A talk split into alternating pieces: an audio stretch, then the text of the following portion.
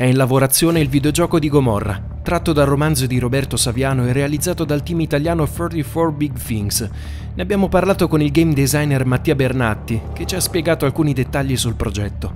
Il gioco è una sorta di visual novel, un dramma interattivo basato sull'importanza delle scelte morali compiute dal giocatore. L'obiettivo dello studio era di concepire un prodotto che avesse al suo interno tematiche forti, interessanti e intimamente connesse al tessuto sociale del nostro paese.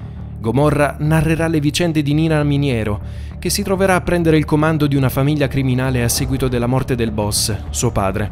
Mentre il confine tra bene e male si farà sempre più confuso e i suoi doveri malavitosi più gravosi da un punto di vista morale, Nina dovrà imparare in fretta a gestire l'organizzazione e a far sentire la presenza del suo gruppo tra i sorborghi di Napoli. Gli addetti ai lavori non hanno avuto contatti diretti con Roberto Saviano, ma in compenso hanno potuto lavorare con uno sceneggiatore della serie TV, che ha fornito la sua conoscenza per arricchire il contesto narrativo e in generale supportare il team nella creazione di un'esperienza credibile. Questo non significa però che le storie di Jenny e Ciro saranno collegate agli eventi del gioco. Non c'è infatti un ponte diretto tra i personaggi della serie e quelli del titolo. Questo crime drama interattivo si svolgerà per l'appunto a Napoli, che ci verrà descritta e mostrata tramite testi e immagini. Soprattutto su questo secondo aspetto, fondamentale è stato il contributo del fumettista Luca Negri, che col suo stile è riuscito a dare una personalità visiva d'impatto all'intero gioco. In ambito testuale e narrativo, attraverso la storia di Nina Miniero, i ragazzi di 34 Big Things vogliono anche sensibilizzare e suscitare emozioni Difatti hanno lavorato molto per inserire nell'avventura tutti quelli che ritenevano essere gli elementi costitutivi di Gomorra, a partire da una caratteristica molto importante. Tante persone infatti non entrano a far parte di un'organizzazione del genere dall'oggi al domani.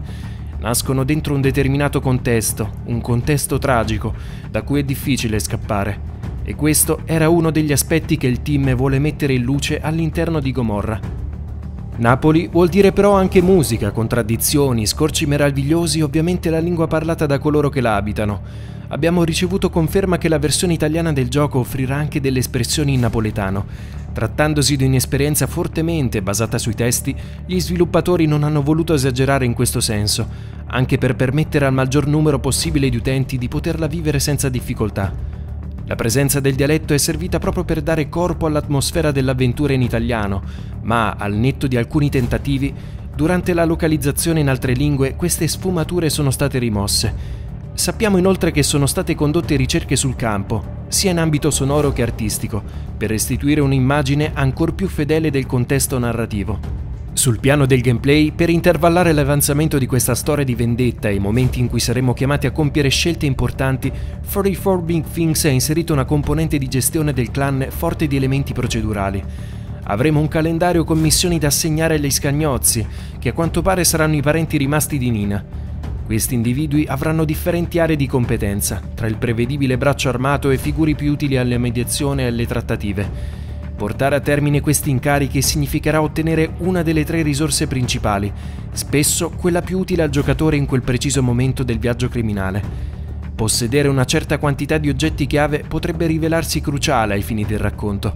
Non poter far fronte a un determinato imprevisto perché sprovvisti di un rimedio efficace potrebbe precluderci la scelta che volevamo prendere, costringendoci anzi a imboccare una strada differente, con tutte le conseguenze annesse, Oltre a uscire su PC, d'altra parte, la visual novel arriverà anche su mobile. Gli sviluppatori hanno svolto numerose prove per assicurarsi di proporre all'utenza una sfida concreta, ma non troppo complessa o poco comprensibile. I giocatori si troveranno davanti a compiti che potranno affrontare proprio grazie agli elementi procedurali che muovono il gameplay e avranno modo di conoscere i membri dell'organizzazione di Nina, dotati di personalità ben definite che emergeranno nel corso delle loro interazioni con la guida del gruppo. Il game designer si è detto poi molto contento dei finali, otto in totale. Parliamo di quattro conclusioni di base che a seconda di alcune scelte compiute nella storia assumeranno delle ulteriori sfumature divergenti. In attesa di testare il gioco completo vi lasciamo la parola. Cosa ve ne pare di un prodotto videoludico ispirato al romanzo di Saviano? Fatecelo sapere nello spazio dedicato ai commenti.